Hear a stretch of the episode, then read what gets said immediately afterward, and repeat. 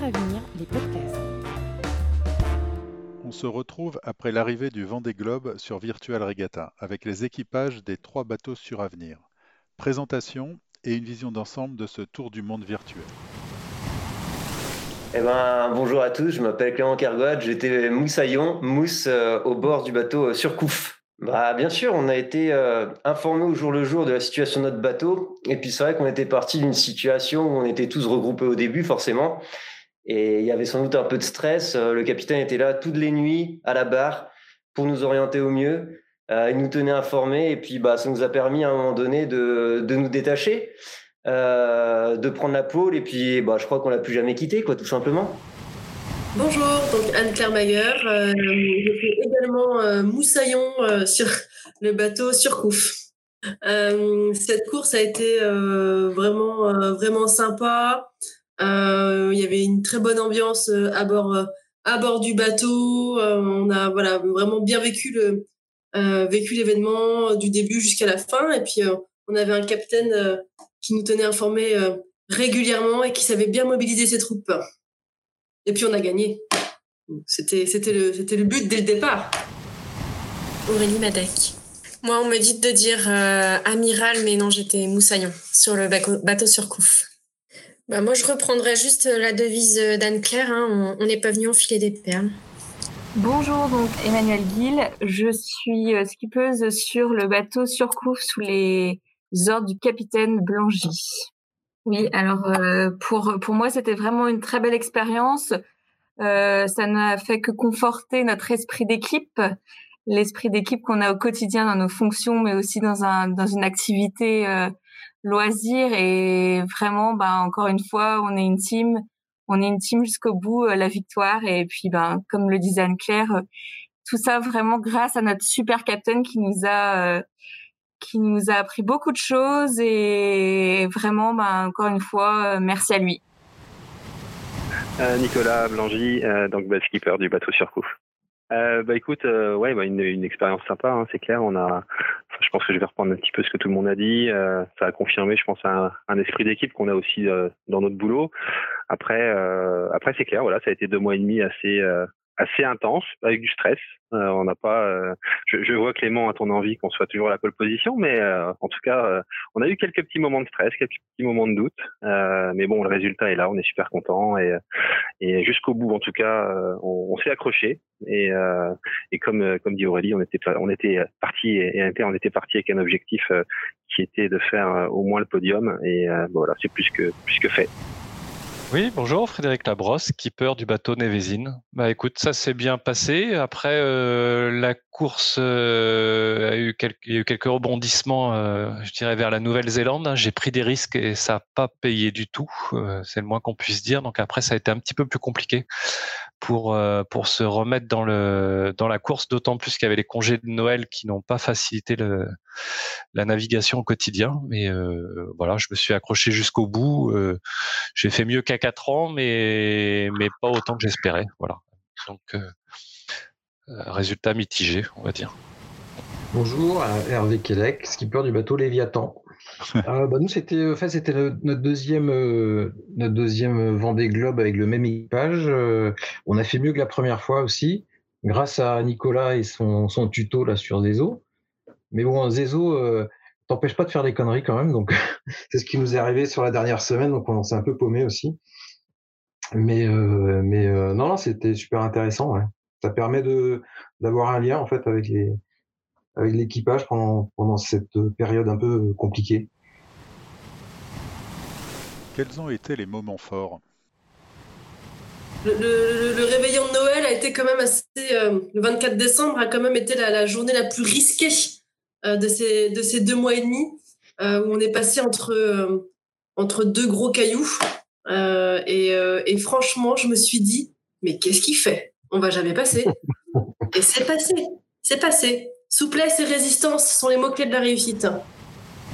Et euh, un coup, le routeur me disait de passer au, nord de, au nord des Malouines, un coup au sud. Et je lui ai dit, écoute, euh, puisque, puisque c'est comme ça, et eh ben, écoute, on va couper à travers. Et, euh, et on a, oh, j'ai pas été le seul, hein, on avait quelques bateaux qui, qui sont passés, mais euh, ouais, ça a été, euh, ça a été une vie. Enfin, du coup, pour le réveillon de Noël, pour le coup, c'est mal tombé parce qu'il a fallu être vraiment hyper vigilant à pas, à pas s'échouer. Voilà. Mais, mais c'est passé et ça nous a fait gagner quelques places. Et ça, c'était payant en plus. Ça a été payant, ouais. Après, les, premiers, euh, ceux qui sont arrivés premiers euh, du Vendée Globe, euh, enfin hors, hors Arkea, hein, j'entends, euh, sont passés au nord. Mais voilà, ils sont, c'est assez un cumul en fait hein, de choix hein, de toute façon le, le, le Vendée Globe. Mais en tout cas, pour là où on était, au moment où on était, il fallait passer au milieu. Et, et, c'était un peu chaud, ouais, un peu chaud. Il y avait la, la dernière option aussi, euh, bah, c'était en fin de course, mais euh, il y avait l'option nord et l'option sud. Là, ça, ça a fait aussi pas mal de. En fait, sur, sur, sur, ouais, ce qu'on peut dire sur, euh, sur la course, c'est qu'il y a vraiment trois grandes étapes, mais pour les réels aussi, hein, c'est la descente de l'Atlantique où il faut pas se planter. Enfin, clairement, euh, c'est le, le, Cap de Bonne-Espérance en fait a scindé en trois la flotte globalement sur le sur le, le parcours virtuel. Euh, donc ça c'est la première étape. Après, il faut pas se planter dans les mers du Sud. Bon là, c'était c'était le petit train, c'était d'ailleurs assez euh, assez monotone pendant un mois, enfin trois semaines, un mois, et ensuite euh, on a vécu un deuxième une deuxième ligne de départ en fait au Cap Horn. Et, euh, et en effet hein, sur la dernière semaine de navigation euh, il y a eu euh, il y a eu des choix le classement d'ailleurs s'est complètement chamboulé à ce moment-là alors certains ont privilégié une route très très est, euh, mais qui leur ont fait gagner du coup pour, pour le coup du classement réel, enfin du classement en temps réel. Et nous, on s'est écarté euh, pour, faire beaucoup plus de routes, mais plus rapidement. Et on a perdu, euh, je me souviens, en une nuit, on a perdu 20 000 places. Donc c'est vrai que c'est c'est vrai que c'est c'est un peu troublant, euh, mais euh, mais au final, voilà, le résultat est là.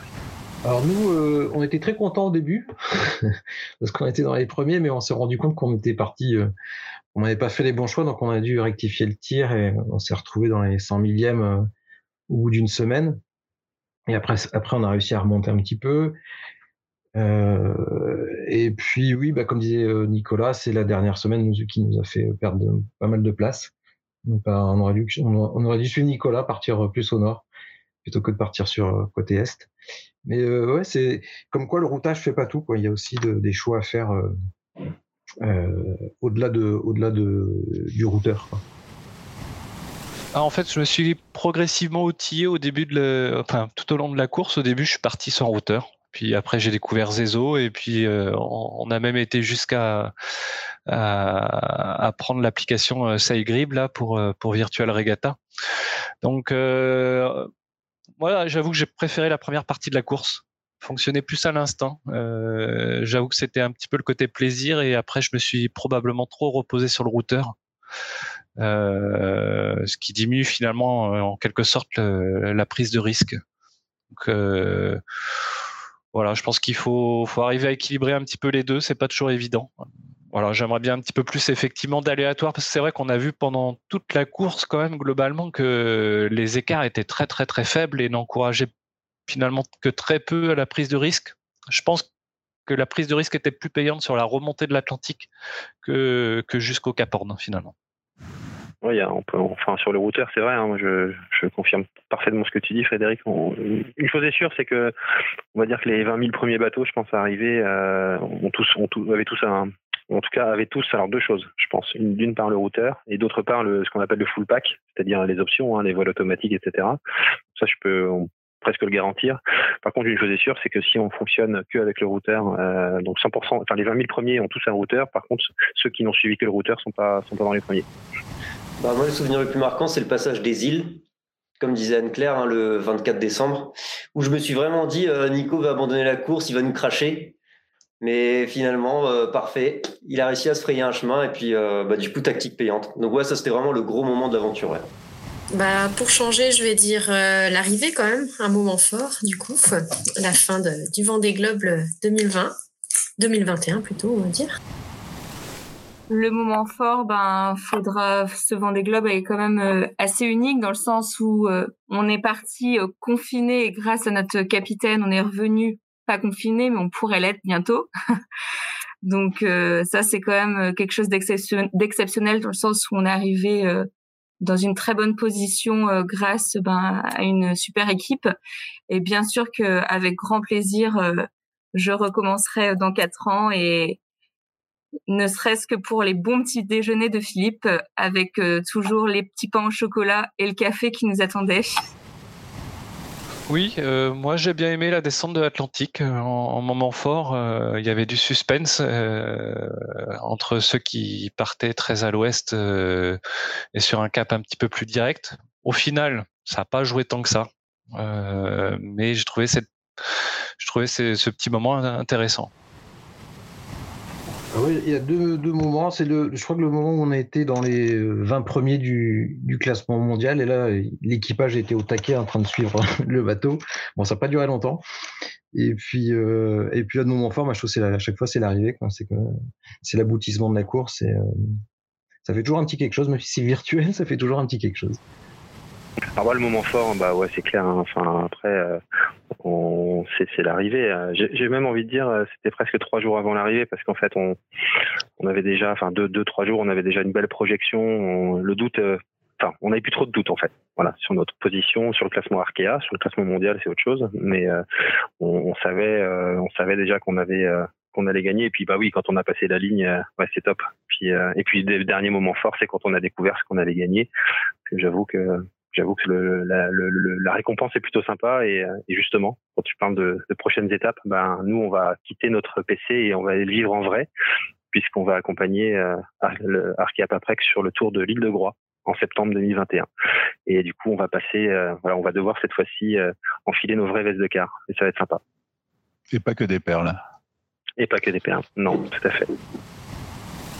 Moi, je, je, finirai juste par, par féliciter, je pense, tout, vraiment tout, tous les skippers virtuels, enfin voilà, tous les équipages virtuels qui, qui ont qui ont tenu euh, voilà, qui ont tenu le, le, la durée de la course et peut-être encore euh, encourager ceux qui sont encore en mer, hein, parce que il y en a encore qui voilà, qui sont euh, en train de remonter l'Atlantique. donc courage à eux, voilà. Bon, merci Philippe en tout cas. Bon, bah, merci à tous et, merci à, tous. Merci. Merci. Bonne journée. Bonne journée. Bonne journée. Salut, merci. Ciao. Ciao, ciao. On se retrouve prochainement pour un nouvel épisode des podcasts de Suravenir. D'ici là, vous pouvez les retrouver en intégralité sur notre espace SoundCloud. Podcast de Suravenir, la filiale Assurance Vie d'Arkea.